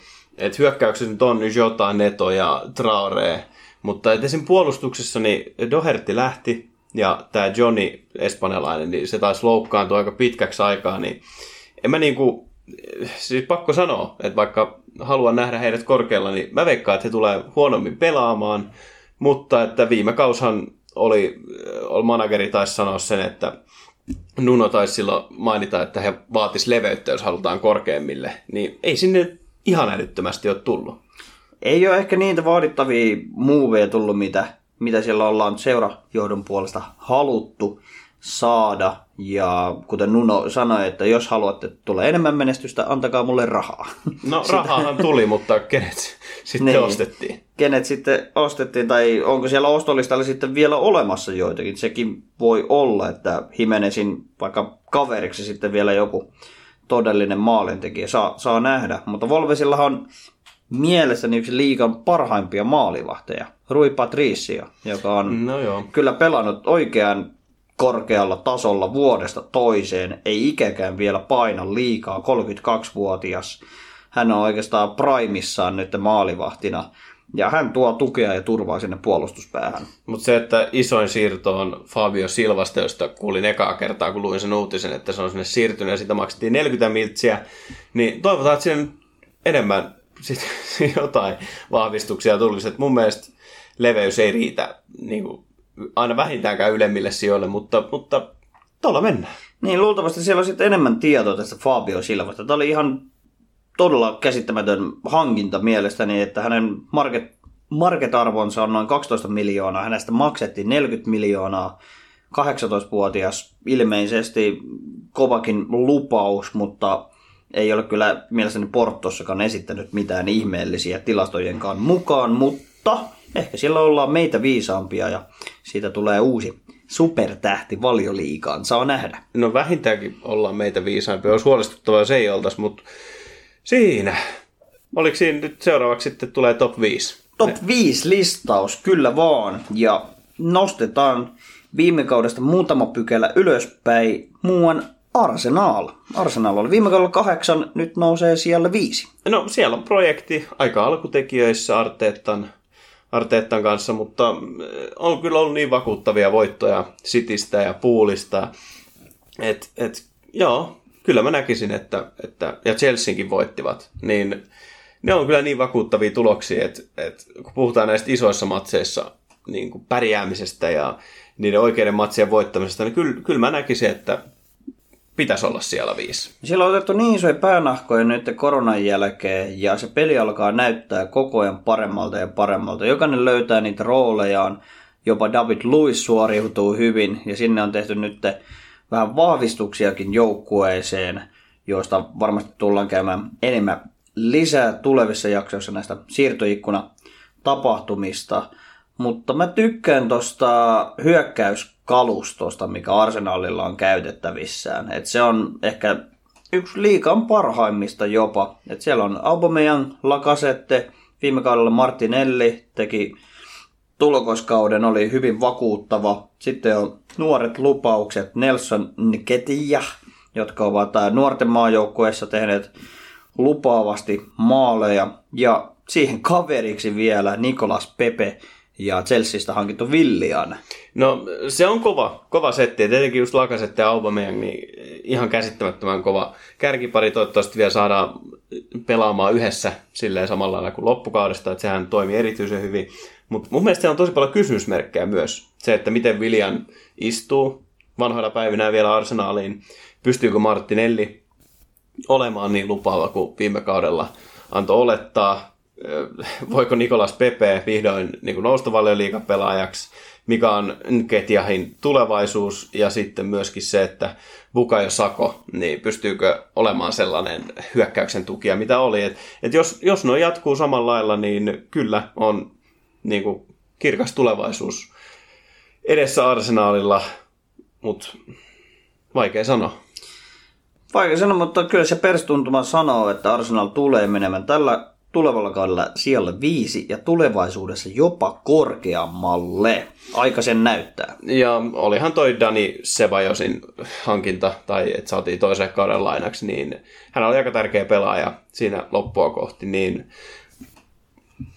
Voidaanko me nyt sanoa, että Arsenal on valoisa tulevaisuus? Herra jestas. Herra jestas siltä ikävä kyllä näyttää. Tai en tiedä edes ikävä kyllä. Että hienoa, että he ovat nousemassa vanhan kukoistukseensa, ainakin meidän näkökulmasta. Mestareiden liikapaikat. Mestareiden liikapaikat ja viimeisen mestareiden liikapaikan ensi kaudelle nappaa kaikkiin ehkä yllätykseksi minun pudottamani tuolta kärjestä Liverpool. Siinä voi moni tyyppi olla nyt sulle vihane, jos sä Liverpoolin nelos siellä pistät, mutta onko sulla jotain perusteluita? Mä perustelen aika paljon noihin käyriin ja suuntauksiin, mihin joukkueen edesottamukset näyttävät menevän. Ja Liverpoolin kevät ja kesä niin ei antanut kyllä mun mielestä semmoisia viitteitä, että heidän nousukiitonsa olisi jatkumassa. Joukko ei ole ihan hirvittävästi uudistunut. Toisaalta perusrunko on säilynyt, mutta siinä piilee myös se ongelma, mutta yleensä kun joukkue menestyy vuoden kaksi tietyllä rosterilla, se on nähty niin monesti jokaisessa isossa sarjassa ja seurassa, että se opetellaan he niiden pelityylin läpi ja löydetään vastalääke siihen heidän toimintaansa. Ja tästä jo todisteena Arsenaalin, Liverpoolin voitto vähän tylsistyttämällä heidän teräänsä ja sanotaan, että Liverpool ei ole ollut enää yhtä lennokas, mitä alkukaudesta viime vuonna oli. He lasketteli upeaan upean mestaruuteen viime vuonna, mutta todellisuus tulee olemaan erilainen tällä kaudella. No kyllä siinä aina yleensä, että jos, jos on tällainen hyvä kausi menossa, niin vähintään tarvitaan se muutama uusi tyyppi haastamaan ne avaripelaajat. Ja eihän, eihän näitä nyt ole näkynyt sellaisia kavereita, ketkä vois haastaa tämän avauskokoonpanoa. Et siellä on, no viime tammikuussa ostettiin tämä Mina Miino, ei varmasti niin uhkaa kenenkään pelipa- pelipaikkaa. Sitten tämä Konstantinos Chimikas oli ilmeisen hyvä viime kaudella Mestariliigassakin ja Eurooppa-liigassa, mutta se on pysynyt aika samana toi rosteri, niin ihan hyvät perustelut siihen, että, että voi flopata ja nyt on vaan kysymys se, että pystyykö Liverpool pitämään sen, sen lennon, mikä on ollut, ja sun näkemys on, että ei ihan samalla tavalla. Se on mun näkemykseni, ja hehän koittivat kaapata ton Timo Wernerin, joka olisi ollut heille aivan loistava hankinta, mutta Chelsea näytti, näytti keskisormea Liverpoolille ja otti Wernerin itselleen, ja se jättää Liverpoolin vähän ahdinkoon, että he nyt kaipaavat sitä Tiago Alcantaran varmistusta, että se olisi heille erittäin merkittävä vahvistus. Mutta en usko, että sekään tulee Liverpoolia pelastamaan. Ja mä perustelen tämän myös sillä, että siellä on Manu Chelsea ja myöskin City, monet muut huippuseurat, kaikki ovat niin kostonhimoisia – Liverpoolin suuntaan, että he tulevat tekemään ihan kaikkensa niin kentällä kuin kentän ulkopuolella, että pool tullaan pudottamaan sieltä kärjestä alas. Selvä. Mikäs näistä joukkueista sitten on kolmantena? Kolmantena siellä on sitten Lontoon ihme, siirtomarkkinoiden superdelegaatio eli Chelsea. No, jos joku on voittanut jo, niin siirtomarkkinoilla kyllä Chelsea Chelsea ehdottomasti se kovin nimi. Et siellä on tehty sellaisia hankintoja, niinkin suht inhimillisiin rahoihin, että et, et se on jo puoli voittoa. Et se, että saadaanko nuo kaverit pelaa hyvin yhteen, niin se jää nähtäväksi, mutta ainakin siellä on sellaisia kavereita, että, että tulosta pitäisi tulla. Kyllä, että siis Chelsea voi näyttää kyllä kaikille muille valioliikaseuroille ihan niin kuin tupla keskaria persettä, koska he ovat tämän siirtoikkunan voittajia. Loistavia hankintoja, ei käytännössä ylihintaa mielestäni lainkaan kenestäkään. Herää toisaalta vaan kysymys, että onko niitä hankintoja jopa liikaa ja tuleeko he poistamaan sitten osan pelaajistaan tuosta, koska kaikille ei ole tarjota isoa roolia. Se tulee ehkä olemaan se Chelsean ongelma. No viime kaudella, anteeksi aikaisemmin tässä podcastissa puhuttiinkin siitä, että, että miten huijattu varmasti näillä Chelsea-junnuilla on siitä, että he toi Chelsealle nyt sitten mestariliikapaikan ja nyt sinne on ostettu käytännössä koko hyökkäyskalusto uusiksi, että en, ikävä homma, niin kuin esim. Loftus Cheekin ja, ja Mason Mountin ja Giroun ja Abrahamin ja Hudson Odoin, etenkin heidän kannalta, mutta ehkä, ehkä sitten näistä osasta junnuista luovutaan ja saadaan nämä supertähdet pelaamaan kärjessä hyvin yhteen ja puolustustakin on parannettu, niin ehkä se suurin kysymysmerkki nyt on vaan sitten keskuspuolustus ja maalivahit. että jos, jos ne so, so, niin kuin pelaa erinomaisen kauden, niin kyllä sitten varmasti kolmansena oltaan.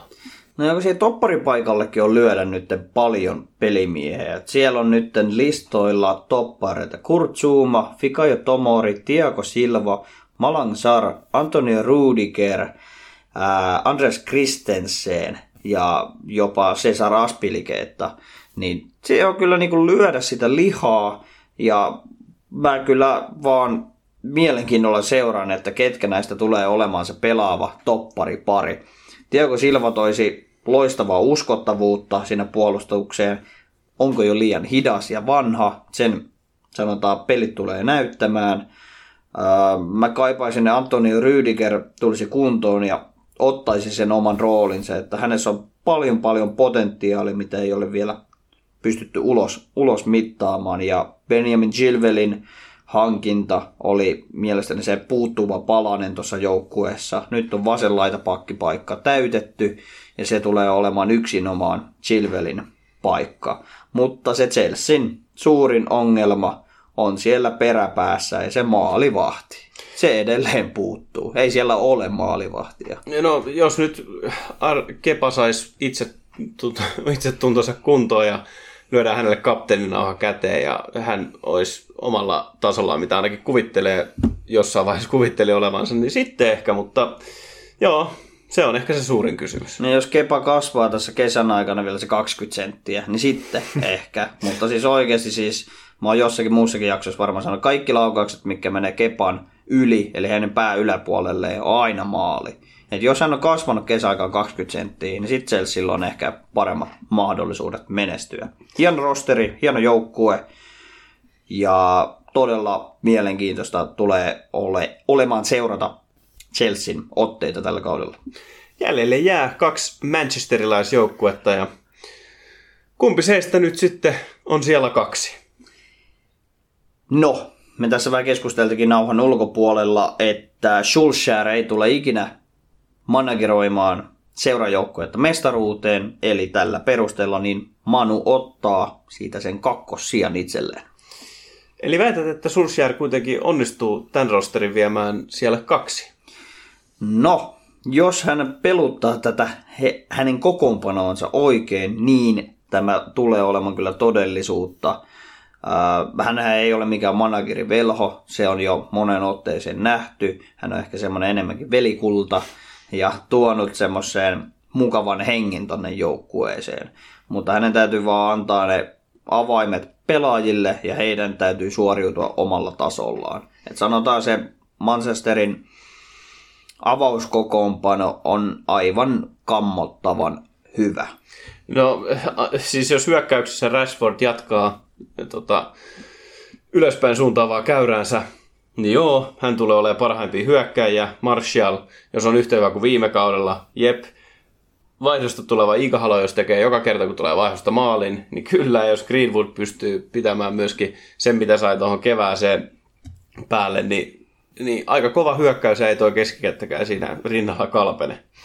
No ei Kalpene nyt, kun sitä vielä vahvistettiin tuolla Donny Van, Van de Beekillä, siitä ehkä vielä myöhemmin paremmin, mutta tuo keskikenttä, niin sekin toimii siihen, ehkä no Doni tuo siihen hyvää leveyttä, mutta en usko, että tulee ottamaan siitä vaki, vakipaikkaa siitä avauskokoonpanosta.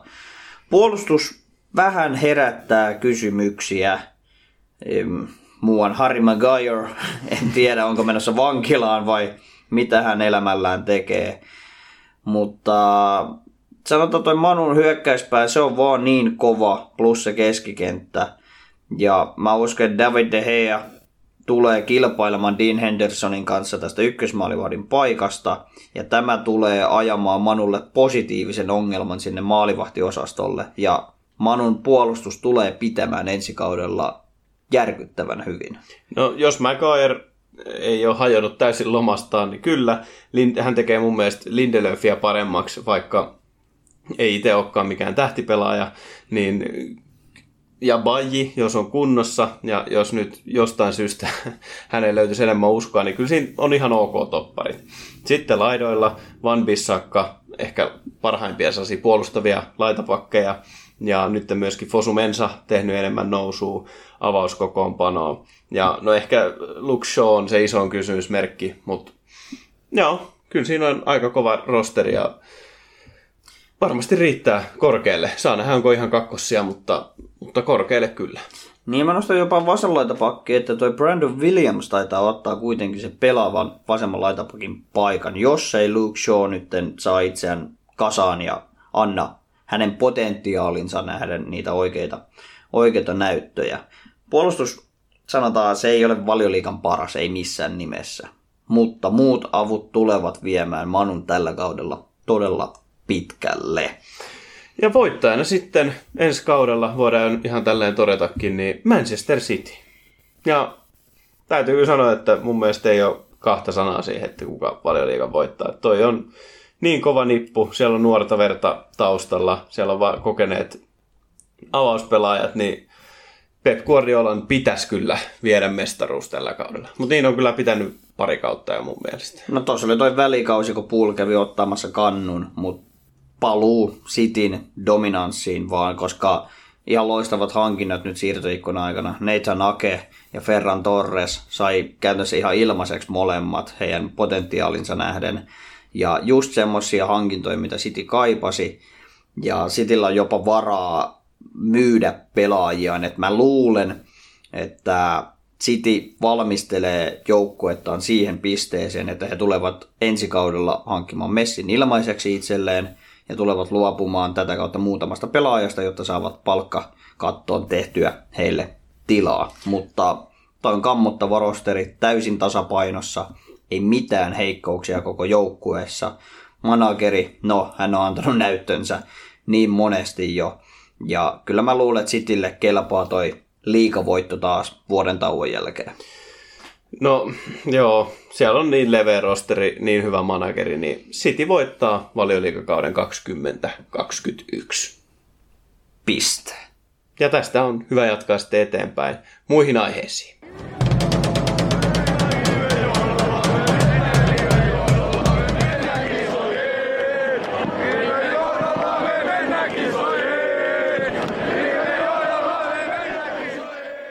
Pallopojat rakkaudesta nahkakuulaan. Joka vuosi saadaan kuulla sitä, että joku PSG tai City havittelee Lionel Messia omiin riveihinsä ja joka vuosi näille samoille uutisille saa nauraa, mutta naurun aihetta ei tainnut nyt ihan tässä kesän lopussa olla, kun Messi itse tuli kaapista ulos ja sanoi, että hän haluaa lähteä Barcelonasta. Mitkä, mitkä fiilikset oli? Se oli aika iso shokki Kyllä, ei sitä, sitä on vaikea vieläkään käsittää, että niin oikeasti tapahtui. Että Messi vaan ilmoitti, että mulle riitti, että mä haluan lähteä täältä pois. Ja kuten hän on useasti nyt tämän tilanteen takia antanut lausuntoja julkisuuteen, niin monihan ajattelee, että se oli vaan se Münchenin perseraiskaus, josta tämä johtuu. Mutta Messi on aika hyvin tuonut esille, että ne ongelmat on paljon isommat ja syvemmällä ja ne on kertynyt tässä vuosien aikana itse asiassa. Ja se, mitä tilanne nyt siis, miten se meni. Et käydään vaikka se ensin läpi. Et Messi ilmoitti, että hän haluaa lähteä ja sitten sanoi, että haluaa lähteä ilmaiseksi nimenomaan. Että hänellä on pykälä sopimuksessa, joka tämän mahdollistaa. Että kauden loppumisen jälkeen hänellä on aina mahdollisuus lähteä pois. Ja Ei sit... aina, mutta nyt oli semmoinen mahdollisuus. No vissiin viime vuodet ollut. Ja Messi koki, että nyt tämä koronan takia niin kausi on pitkittynyt ja tästä päivämäärästä, joka sopimuksessa on, niin voidaan tota, niin kuin, katsoa läpi sormien ja hänellä on oikeus lähteä ja hän koki, että hänellä on luvattu, että hän voi lähteä. Tähän Bartolomeu sanoi, että se ei mene niin, ja sanoi, että Messillä oli vaatimus, että Bartomeu pitää erota, jos hän jää jotain tällaista, niin Bartomeu oli sanonut, että hänellä on sopimus ja hän ei lähde mihinkään. Ja sanoi myös, että jos Messi tulee median eteen sanomaan, että kaikki on Bartomeu syytä, ja että jos Bartomeu eroaa, niin hän jää, niin sitten Bartomeu suostuu eroamaan. Ja pitkän venkuulun jälkeen, niin Messi oli jättänyt joukkueen tapaamisia ja koronatestejä väliin. Ja näytti jo siltä, että hän sieltä lähtisi, mutta sitten tuli ilmoitus, että, että Messin sopimuksessa todella on tämä päivämäärä ja laillisesti niin hänen tulee jäädä. Ja Messi sitten sanoi, että hän ei lähde oikeuteen Barcelonan kanssa, koska rakastaa seuraa, joten nyt Barcelonaan on osa Messin tulevaisuutta ja sitten ensi kaudella lähdetään ilmaiseksi. Mutta tässä taustalla, niin kuin sanoit, on paljon syitä, että mitkä on johtanut tähän saagaan. Joo, siellä on se urheilutoimen johtaminen ollut yksi, yksi iso asia, mihin Messi ei ole ollut tyytyväinen. Hän on antanut lausuntoja jo helmi-maaliskuusta asti ja haukkunut vanhoja pelitovereitaan, kuten Eri Kapidalia, että pelaajia ei arvosteta tarpeeksi ja ei, ei, niin kuin hän ei hyväksy tätä tilannetta. Et sekin oli jo outo ulostulo Messiltä, että häneltä ei ole tämmöistä ennen, ennen nähty. Ja nyt kun on tilanne jälki, jälkipuitu, niin Messi on sanonut julkisuuteen monesti, että siellä henki siellä kopissa ei ole ollut sellainen, mitä hän on toivonut, että se on vähän ollut koko ajan lannistava ilmapiiri. Ja kuten kaikki on pystynyt näkemään viime kaudet, niin kaikki on ollut Messin harteille vastuulla. Ja ehkä tämä paine on alkanut tuntumaan vaan liian raskalta Messin harteilla. Että hän on kaivannut, että seura tekisi jotain, jotta tulevaisuus saadaan turvattua. Hän totta kai pelaa itse aina parhaalla mahdollisella tavalla, mutta hän kokee, että hänen ympärillä ei ole tehty oikeita asioita, oikeita päätöksiä. Ja hänet vaan käytetään, hän, häntä käytännössä käytetään hyväksi ja hänet ajetaan loppuun ja kiitetään hänen palveluksistaan. Nyt kun no, tapahtui tämä Münchenin ottelu, niin se oli käytännössä vaan piste, piste in päälle ja Messi ilmoitti, että nyt, nyt on niinku kuppi täys. Nyt on vaan niinku täys, että nyt mä haluan jotain muutosta. Ja hänellä oli tosiaan tämä ajatus, että nyt koronan takia sopimuspäivämäärät ja muut olisivat erilaiset, mutta näin, näinhän homma ei mene. Ja Messi oli sitä kautta kyllä fiksu, että hän ää, hyväksyi käytännössä tämän tilanteen ja haluaa säilyttää hyvän imagonsa ja mainensa Barcelonassa. Ja ei, ei lähde tekemään tästä kuitenkaan sen isompaa sotkua, vaikka iso sotku tästä tulikin. Ja mua niin kuin yllätti se, että miten rehellinen Messi oli ja miten, kun paskaahan sai kaikki niska, hän koko johtoportaan haukku, hän sanoi myöskin just näitä entisiä pelaajia, vihja siihen, että nykyiset pelaajat ei toimi. Ja sitten on tullut, toki näitä hän ei itse ole sanonut, mutta on tullut julkisuuteen paljon asioita just siitä, että hän ei hyväksyisi Koumania valmentajaksi, hän ei, hän ei hyväksynyt Kutinhoa, Griezmannia, hän ei nähnyt niissä mitään järkeä. Ja miten rehellisesti hän sanoi, että kaikki on niinku ihan ihan niin kuin pitki helvettiä siellä joukkueessa. Niin täytyy kyllä sanoa, että se oli, oli tosi ihmeellistä, koska näitä asioita, mitä Messi sanoi, niin on luettu niin kuin huhuina pitkään. Että miten nyt sitten tietää, että mis, mitä kaikkea Messi on tyytymätön siellä, niin se, että mikä tämä jutun tarkoitus oli, niin että oliko tarkoitus herättää kaikki vai oikeasti nyt siirtyä, niin tosi paljon kysymyksiä ja tosi paljon vastauksiakin tuli kyllä. Niin, mä luulen, että tuolla siirtopyynnöllä Messi halusi ehkä tahalla jopa aiheuttaa pientä kohua. Ja sen hän todella sai aikaan. Ja mä luulen, että siellä sisällä nyt tulee tapahtumaan todella paljon muutoksia. Täytyy tapahtua. Että no Barcelona on lyönyt melkein käytännössä koko rosterinsa siirtolistalle. Siellä on ihan muutama pelaaja, joka on jätetty vaan, että näitä, näitä kukaan ei saa ostaa. Ja siellä on uudet tuulet jo puhaltamassa. Ja mua hämmästytti, että Messin niin kuin parhaimpia pitkäaikaisia ystäviä Barcelonassa, Piqué, niin hän kans kertoi, että hän on ihan täysin valmis lähteä.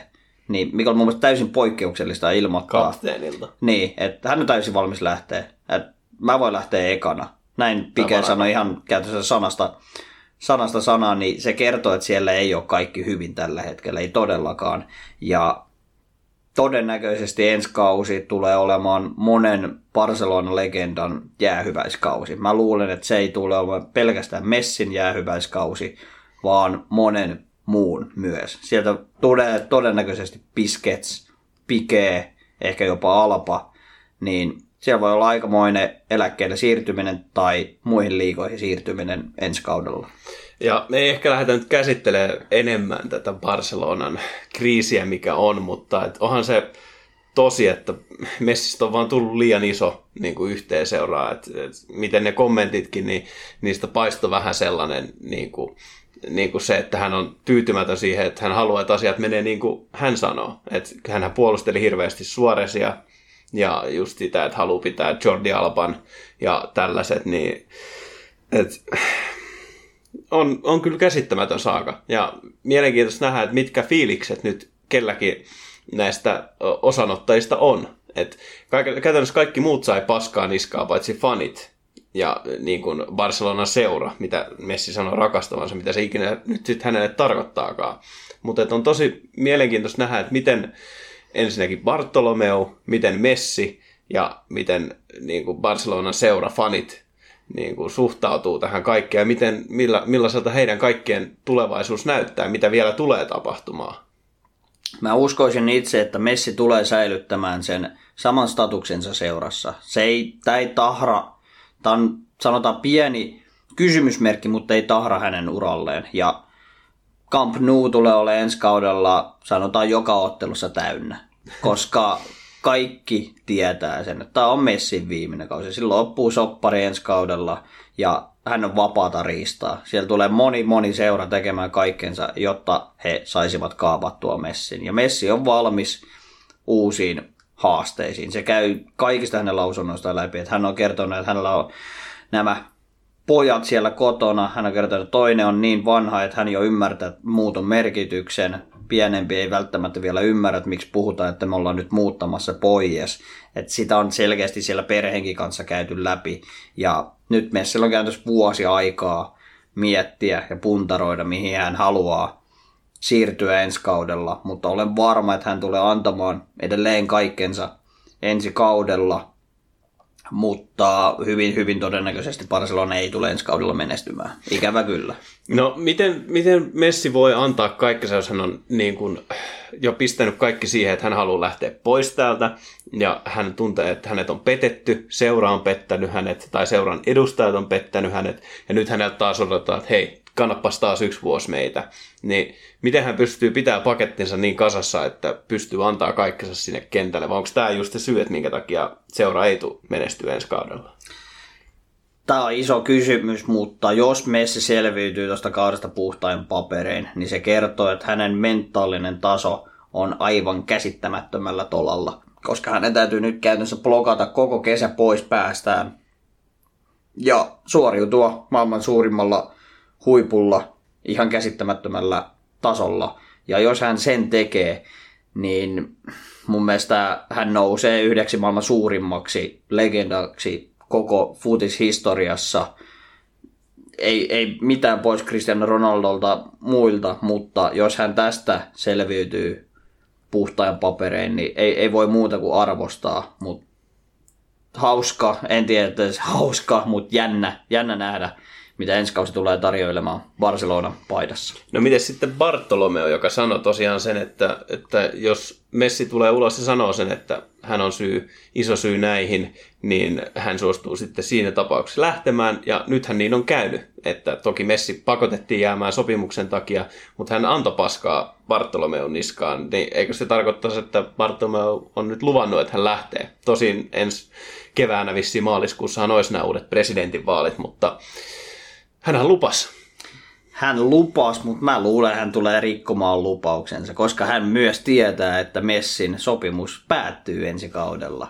Koska hän ei tarvitse kuin vuosi olla siellä pallilla ja siellä uudet tuulet puhaltaa. Mutta se olisi tietyllä tapaa kunnioitusta myös Messiä kohtaan, mutta toisaalta sitten eh, nostaako se sen käsityksen todelliseksi, että Messi on suurempi kuin itse Barcelona. No sehän on. Niin, tällä hetkellä on. Ja mun mielestä siinä on iso, iso kamppailu nyt siinä ää, statuskilpailussa. Ja sanotaan Barcelona oli joustamaton ymmärrettävistä syistä ää, sopimuspykälän mukaan. He olisivat ansainneet 700 miljoonaa messistä, mitä kukaan ei voi maksaa. Nyt ikävä kyllä he joutuvat luopumaan hänestä ilmaiseksi ja Barcelonan bisnekset tulee kusemaan todella paljon tämän vuoksi, mutta heidän imako säilyy. No se on kyllä tärkeää. Eihän tuossa niin kuin yllättävin niin kuin puhtain papereen tulee Barcelona ja Messi sitten tästä pääsemään. Et ainut kuka sai sen isomman paskakikkareen niskaan, niin ehkä sitten Bartolomeo. Mutta mielenkiinnolla seurataan kyllä ensi kautta, että mitä tulee seurassa ja mitä tulee Messillä tapahtumaan. Kuten varmasti koko maailma tulee seuraamaan. Tästä on hyvä ottaa olematon aasin sieltä sitten maajoukkuepeleihin ja käydään tsekkaamassa, että miten huuhkajat ja suurimmat Euroopan joukkueet on Nations Leagueassa pärjänneet.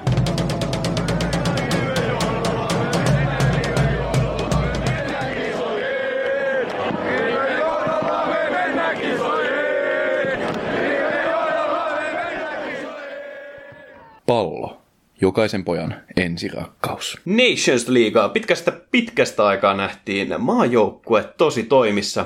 Viimeksi varmaan joskus vuosi sitten nähnyt kunnon majupelejä. Ja eiköhän tähän kärkeä oteta nämä Suomen pelit. Ekana Suomi hävisi 0-1 tuloksella Walesille tuolla Olympiastadionilla avausottelussa. Siihen oli isot odotukset että Olympiastadion korkataan ja nähdään, että millainen futishuuma Suomessa oikein on. No, yleisöä ei ollut ja pelikin oli, se oli aika rikkonaista. Tai siis, että en mä osaa sanoa, että kumpi näistä nyt olisi oikeasti parempi ollut. Se oli aika tasapäistä vääntämistä kyllä mun mielestä koko ottelun ajan, että paperillahan Wales on parempi kuin Suomi, kun Suomellakin puuttu käytännössä koko heidän normaali puolustuslinjansa tästä ottelusta. Sitä uudistettiin aika isolla kädellä, mutta Suomella oli paljon onnistu, onnistujia ja oli paljon debutantteja. Niskanen ehkä isoimpana roolihahmona tässä ottelussa, paljon ennakkoluulottomia haastoja omalla laidallaan, ehkä vähän puolustuspäähän vielä ongelmia, siellä oli nopeita kavereita vastassa, mutta kokonaisuudessaan Suomi pelasi mun mielestä kyllä ihan siis lähtökohtiin nähden tosi hyvin. No kyllä, siihen nähden, että siis Walesillähän on älyttömän paljon valioliiga-ukkoja siellä, ja Niskanen oli yllättävän hyvä, että miten Veikkausliigasta käytännössä yksi Veikkausliigan arvokkaimmista pelaajista, niin miten, miten hyvin hän tuli tähän debutanttiinsa. Että hänhän oli äärimmäisen vaara, oli yksi parhaista siellä laidalla. Toki puolustuspäässä, niin kuin sanoit, oli ongelmia, mutta vastassa on James ja, James ja tota, Bailey, niin etenkin James oli äärimmäisen hyvä tuossa matsissa. Siis todella hyvä, hyvin käytti nopeuttaan, mutta sama ei voi sanoa Baileystä. Ei, Bale oli kyllä ihan varjo, varjo itsestä, että hän oli kyllä selkeästi mennyt kesän vaan golfatessa, että ei, ei kyllä näkynyt, että häntä ihan hirveästi olisi tietyllä tapaa kiinnostanut, mutta hänen niin kuin, lahjollaan hänen pitäisi erottautua siellä kentällä ihan ylivoimaisesti edukseen. Sitä hän ei tehnyt. Ja yleensähän Bale erottuu edukseen Walesissa, että siellä hän, hän pääsee vahvuuksiinsa ja niin edelleen, mutta nyt ei oikein nähty mitään. Ei avaavia syöttöjä, ei mitään älyttömän hyviä haastoja, tai yhden kerran häntä rikottiin siinä matsissa. Hänellä oli kyllä niinku todella huonot statsit siinä. Ja joo, se maali, niin no, Suomikin olisi voinut tehdä maali. Siellä oli Väisäsellä ehkä pikku tontti painaa pallo maaliin, mutta ei nyt sitten osunut. No ei maistunut siitä tilanteesta, että harmillisesti pallo meni tolppaan tässä tilanteessa ja Velsin tämä torni, torni hyökkäjä Kiefer Moore, kolme päätä muita pidempänä, niin oli aika monen targetti kyllä Velsillä koko ottelun ajan. että meinasi jo ottelun alkuhetkillä heti tehdä karmaisevan maalin heti viiden minuutin kohdalla. Onneksi tämä tuomittiin kuitenkin edeltävänä rikkeenä jo pois. Mutta siis Suomella annan kyllä ihan täydet puhtaa paperi tästä ottelusta kuitenkin. Olisi ehkä ansainnut jopa tasapelin tästä ottelusta ottelutapahtumiin nähden. Et laukauksia ei kummallakaan joukkueella juurikaan edes ollut, että maalintekoyrityksiä joo, mutta yksi maalia päin suuntautunut, suuntautunut laukaus koko ottelussa. Kertoo siitä, että on ollut ehkä vähän semmoisia keskialueen nyhväämistä tietyllä tapaa tuossa ottelussa. Mutta molemmat pelasivat tietyllä tapaa semmoista varovaista ja ihan ymmärrettävää, että melkein vuosi edellisestä maaottelusta tosiaan ja uudet, uudet ukot kehissä, niin hyvä, hyvä ottelu Suomelta. Harmillisesti siitä vaan tappio, tappio tuli, mutta tuo seuraava ottelu, niin sehän olikin jo sanotaan jopa pieni menestystarina. No Suomi-Irlanti ja Suomihan otti vieraspelissäni sitten 0-1 voiton. Ja täytyy sanoa, että siinä pelissä kyllä meno oli paljon vakuuttavampaa niin kuin kokonaisuudessa kuin Velsiä vastaan.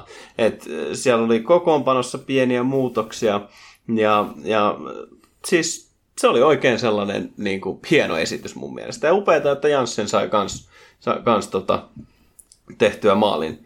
Et, tai siis Jensen anteeksi. Et, et, hieno nähdä, että tällaisia kakkoshyökkäisiä löytyy myöskin Pukin ja Pohjanpalo alta. Ja myöskin sitten Pohjanpalo, niin häneen voidaan luottaa toivottavasti myös jo EM-kisoissa.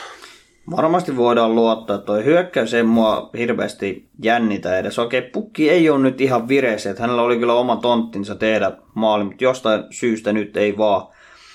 Ruuti on niin kuivaa kuin ehkä olettaa saattaa, vaikka harkkakaudella on nyt pari maalia onnistunutkin tekemään. Ja lähtökohtaisesti näytti tuohon otteluun lähdetään kolme puolustuslinjalla, mutta Suomi pelasi ehkä tutummin kuitenkin sillä 4-4-2, joka on ehkä ihan hyvä valinta Suomen maajoukkueelta. Ja sielläkin paljon onnistujia, sanotaan Hämäläinen, Taylor, Nikolai Alho, niin loistavaa toimintaa laidoilla. Ja toi Suomen keskikenttä, okei, okay, Sparvi ei mikään nopein kaveri, mutta he luovat kamaran kanssa siihen tasapainoisen hyvän balanssin siihen keskikentälle. Et siitä on kaveri aika mahdoton tulla läpi ja sanotaan, he pystyvät myös sitten luomaan näitä tilanteita sitten eteenpäin tuomalla sitä turvaa, että he hoitavat selustan ja antavat sitten vapauksia näillä laidoille ja hyökkäjille sitten lähtee rohkeasti hyökkäämään. Ja sanoit tuosta, että puolustuslinja oli käytännössä ihan uusi, koska oli poissa oli paljon, niin ihan okosti. Mun mielestä Shognassi, Ojala, Väisänen, Hämäläinen, Irlantia vastaan etenkin. Ja eikä se meno nyt mitään Walesia vastaan ollut mitään äly, älyttömän huonoa. Et, et sielläkin, no Urone oli ehkä hänestä vähän sellainen tietynlainen hitauspaisto, mutta siis pääsääntöisesti niin oli hauska nähdä, että sieltä löytyy varioita, variaatioita puolustuksessa. Että ei se, ei se ollut mitään karmasevaa. Että jos pitäisi sellainen numero antaa, niin tasapaksu 7 plussa. Et sillä päästi eteenpäin. Kyllä, se on hieno nähdä, että oma pää pysyy nyt lähes puhtaana. Että kahteen otteluun yksi päästetty maali ja eikä juurikaan muita vaarallisia tilanteita edes ole ollut. Että Luke Radetski ihan täys itse varmuus siellä maalissaan, ottaa kaikki tarvittavat torjunnat. Peli avaus hänellä ihan maailman luokkaa. Siitä saadaan olla kyllä iloisia, että meillä on noin hyvä avaava maalivahti siellä meidän takalinjoilla. Et kyllä me annetaan nyt tästä ottelukierroksesta kokonaisuudessaan Suomelle niin kuin hyvä keskiarvo. Et mä sanoisin ehkä jopa 8-8,5 ottelu tota, vast, vastustajiin nähden, niin hyvä, hyvä saldo tuo kolme pistettä ja tästä on hyvä lähteä rakentaa tulevaa Nations Leaguea eteenpäin. Sitten meillä oli listaus ja haastettiin meidän vieras Markus Halsti sanomaan tuloksia ja Mitenkäs Halsti arvas? No Halsti arvas joten kuten hyvin. En nyt anna ihan puhtaita papereita. Toivottavasti ette laittaneet meidän vinkin mukaisesti pitkävetoriviä Halstin vinkkien mukaisesti, vaan no, siellä oli muutamia yllätyksiä, mutta ihan suht ok hän onnistui tässä. Miten tulokset? Monta meni oikein, monta väärin? Kahdeksan täysin oikein. Sitten oli kaksi semmoista ottelua, mitkä päättyi tasapeliin. Näitä oli mahdoton arvata ja kuusi sitten täysin väärin. Että positiivisen puolelle kuitenkin jäätiin. No se on pääasia. Mitä näistä matseista on, äh, mitä sieltä sä nostasit esiin? Mitä sulla jäi päällimmäiseksi mieleen näistä kaikista huippuotteluista? Ei nyt ruveta kaavamaisesti niitä tässä luettelemaan, mutta nosta sieltä esille, mitä sulla on jäänyt mieleen, pointteja. Joo, tosiaan 15 ottelun listaus meillä oli, Suomen ottelut oli niistä kahtena. Ja ehkä nyt toi Saksa-Espanja kuitenkin yhdet suurimmista Euroopan joukkueista kohtasivat tuolla torstaina. Ja ottelu päättyi ehkä vähän tylsästi yksi yksi. Saksa olisi ehkä ansainnut tästä jopa voiton omasta mielestäni, mutta Espanja ihan ottelun viime hetkillä tuli vielä tasoihin ja otti siitä arvokkaan pisteen itselleen. Et hieno, hieno nähdä, että isot ovat edelleen isoja. Ja sitten myöskin toi, mikä tässä listauksessa ollut, että Espanjassa Sveitsi oliko 4-0 voitto, niin Ansu Fati rikko muutaman ennätyksen. Nuorin debutantti ja nuorin maalintekijä, oliko sata vuoteen vai mitä Espanjassa. Et siinä on aika monen kaveri. Hienoa, että häneen luotetaan tällaisissa ei niin ystävy, ystävyysotteluissa, että et saa vastuuta. Siinä hänen varaan voi varmasti rakentaa tulevaisuudessa. Kyllä, ja hankki jo heti tuossa Ukra- äh, Ukraina-pelissä itse asiassa. Espanja-Ukraina oli tämä 4-0 ottelu, niin tota, hankki, ah. hankki heti ottelu alkuhetkellä loistavalla henkilökohtaisella suorituksella rankkarin Espanjalle, mistä sitten kukas muunkaan kuin Sergio Ramos kävi iskemässä maalin ja sai näin ottelun hyvän alun. Eli Espanjallekin tasuria voitto näistä otteluista, niin hyvä startti tämän kauden Nations Leaguean. Ja Sergio Ramos taisi tulla Espanjan maajoukkueen kahdeksanneksi paras maalintekijä listauksessa, että ihan kovaa tällaista tulosta topparille. Aivan hävytöntä. Mitä sitten Englannin otteet? 0-0 Tanskaa vastaan ja sitten Islannista 1-0 voitto. Et hirveä hype ollut siinä Englannin majun ympärillä, mutta mitä sitten? Viime vuonnahan Englanti rikko maalintekojen ennätyksiä, että heillä on ollut kerran aikaisemmin, että he ovat tehneet enemmän maaleja kalenterivuoden aikana, mutta nyt näyttää vähän heikommalta tämä suoritustaso, että Islantia vastaan tosiaan rankkarista saatu maali, jolla voitti sitten Islannin 1-0. Islannin poika mokas vielä lopussa rankkarin, että tästäkin olisi pitänyt tasapeli tulla ja sitten Tanskaa vastaan Englanti oli käytännössä ongelmissa. Tanskan korkeita prässiä ää, pelatessaan vastaan ja ei, Englanti ei oikein esittänyt tässä oikein juurikaan mitään. Et siellä on nyt Southgateilla iso ongelma löytää se oikea rosteri ja tasapaino tuohon joukkueeseen. Ja ihan ongelmitta ei myöskään valmistumiset mennyt, tai valmistautumiset mennyt, että ensin Mäkipuro riehu Kreikassa ja sitten piti Greenwood ja Fodeni tiputtaa kaksi aika lupaavaa kaveria sieltä, koska olivat koronarajoituksia menneet rikkomaan ja pyysivät sitten tytteleitä hotelliin heitä tapaamaan. Et... Mitäs mm. me... Pojat oli Islannissa, että oliko se vähän semmoinen viettelysten saari? No. tais, tais olla, että siellä... Temptation no, Island by England. Kyllä. No ihan aiheellisesti pojat lähetettiin kotiin ja Satket vaan sanoi, että no pojat on nuoria, mutta heidän tulee kuitenkin tietää niin kuin oma, oma asemansa ja näin ei, ei toimita varsinkaan nyt korona-aikana eikä muutenkaan missään nimessä kuulu maajoukkueen tason toimintaan tällainen. Mitäs siitä mieltä, että Fodenilla on kotona nuoresta iästä huolimatta vaimo ja lapsi?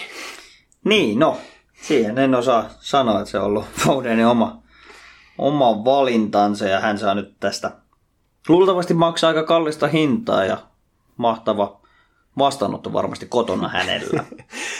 Seuraavaksi Portugali, Kroatia voitti Kroatian Portugalin pojat 4-1 ja Ruotsin 2-0 ja Cristiano Ronaldo sitten rikko taas, tuliko toinen henkilö kautta aikaan, joka on tehnyt yli sata maalia maajoukkueessa, että täytyy hänellekin hattua nostaa. No täytyy kyllä. On ihan uskomaton ukkeli ja Portugalin meno on aika vakuuttavaa, että he kyllä haluavat todistaa, että kun voittivat EM-kisat edellisen kerran kun niin järjestettiin, että he eivät ole vielä tyytyväisiä, että he tulevat kyllä haastamaan niin MM kuin EM-kisoissakin kaikki muut ja Kroatia kaatui 4-1, siinä ei mitään sanomista. Ja Ruotsikin kaatui 2-0 Ronaldon upeilla maaleilla. Tämä ensimmäinen maali, minkä hän teki vaparista, niin se oli semmoista tuttua Ronaldoa sieltä nuoruuspuhasilta, sanotaanko ne, että ei ole nyt edellisvuosina ehkä noin vaparit uponnut ihan No nyt tällä kovalla vuonna prosentilla. taisi mutta- olla toinen vai kolmas vaparimaali tällä kaudella, tai tänä vuonna, että ihan okosti. Mut Niin. Mitäs muita nostoja? No Italia 1-1 Bosnia vastaan ja sitten Hollanti, joka on aika kova joukkue, mutta siitä hieman onnekkaasti jopa 0-1 voitto, että siinä olisi voinut se matsi kääntyä kummin vain, mutta ei, jotenkin aika mielenkiintoista. Siis jotenkin tuntuu, että odotti näitä matseja enemmän kuin sitten ne tarjosi, että ei siellä niinku sellaista ilotulitusta oikein ollut. No ei, kyllä se näkyy, että tuossa on ollut pitkä tauko takana maajoukkojen peleistä. Siellä ei ole jätkät päässyt pelaamaan yhdessä. Nyt on vielä korona kesä takana. Siellä on voinut olla useilla tämmöinen lomakausi menossa. Nyt hypätään suoraan maajoukkojen tehtäviin. Niin se selittää vähän, että miksi nämä ottelut on ollut lähtökohtaisesti niin vähämaallisia ja ei niin tapahtumarikkaita, pois sulkien muutamia, muutamia otteluita sitten, mitkä kääntyivät ottelun loppuhetkillä maali-iloitteluksi, mutta Italia on alkamassa löytämään taas sitä omaa, omaa kaavaansa, että pelaa tuommoisia vähämaallisia otteluita, mutta kairaa vaan isolla isolla varmuudella näistä pisteitä itselleen. Ja taas tästä ottelukierroksesta neljä, neljä pistettä, vaikka vastassa oli tosiaan Bosnia ja Hollanti, niin Italialle kyllä onnistunut Nations League-avaus. Onko sitten meidän arvonnan aika, tai et paljastetaan arvonnan lopputulos? No, tähän haluan vielä kuitenkin, ennen kuin päästään tähän H-hetkeen, niin Belgian nostaa, jonka odotan voittavan ensi vuoden EM-kilpailut. Heidän edesottamuksensa okei, vastustajana Tanska, Islanti, molemmat kuitenkin aika meritoituneita joukkueita viime vuosina, niin nämä kaatuivat 2-0 ja Islanti viimeisimpänä 5-1. Ja itse asiassa Belgialla ei ollut edes paras miehistö käytössä näissä otteluissa, niin tämä herättää aika lupaavia ajatuksia. Belgia ikuinen musta hevonen näissä arvokisoissa, että nyt kun nousee sitten sun mielestä tähtien joukkoon. No sanotaan, että Belgia ei voi enää olla se musta hevonen, koska on maailmanranking listan ykkösenä, niin heiltä jo odotetaan sitä menestystä ja niin odotan kyllä minäkin, mutta siirrytään vaan siihen tämä jakso ehkä H-hetkeen. Jep, Halsti antoi meille HJK huivin, jonka hän sitten signaal, signe, allekirjoitti. Mikä se sana on? Nimikirjoitus. Antoi nimmarinsa tähän HJK huivin ja me tästä järjestettiin sitten arvonta me, meidän tota, päivitykseen. Ja päivitykseen osallistui 24 henkilöä ja me toteutettiin arvonta siten, että minä sanoin yhden numeron, Teemu sanoi toisen, minä sanoin numeron 17 ja Teemu sanoi numeron 5. Ja kun laskee viisi kertaa, 17 on 85 ja sitten ruvettiin laskemaan ylhäältä alas niin monta kertaa, kun 85 tulee täyteen ja tämä luku osui sitten Miika VN, eli Miika Venäläinen Helsingistä. Eli onnet, onnittelut Miikalle ja huivi toimitetaan sinulle pikimmiten. Pikimmiten postitse tai muuta, muuta reittiä. Et Suuret onnittelut tästä mahtavasta palkinnosta nyt.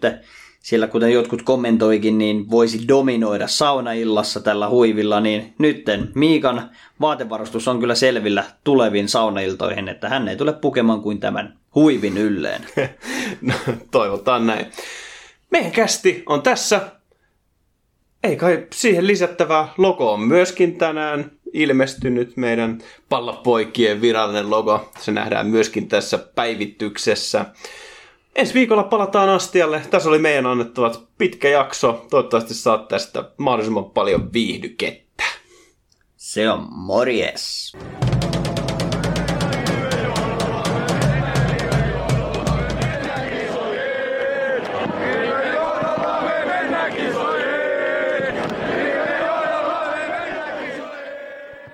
Pallopojat. Ei. Vielä lisää vaan. Pallopojat. Erinomainen. Tiedäthän sen tunteen, kun katsot keittiötäsi ja se kaipaisi remonttia. Tai pihassa seisova auto tekisi mieli vaihtaa uuteen. Me Resurssbankissa ymmärrämme ihmisten arkea ja autamme pitämään talouden tasapainossa silloin, kun tarvitset rahoitusta.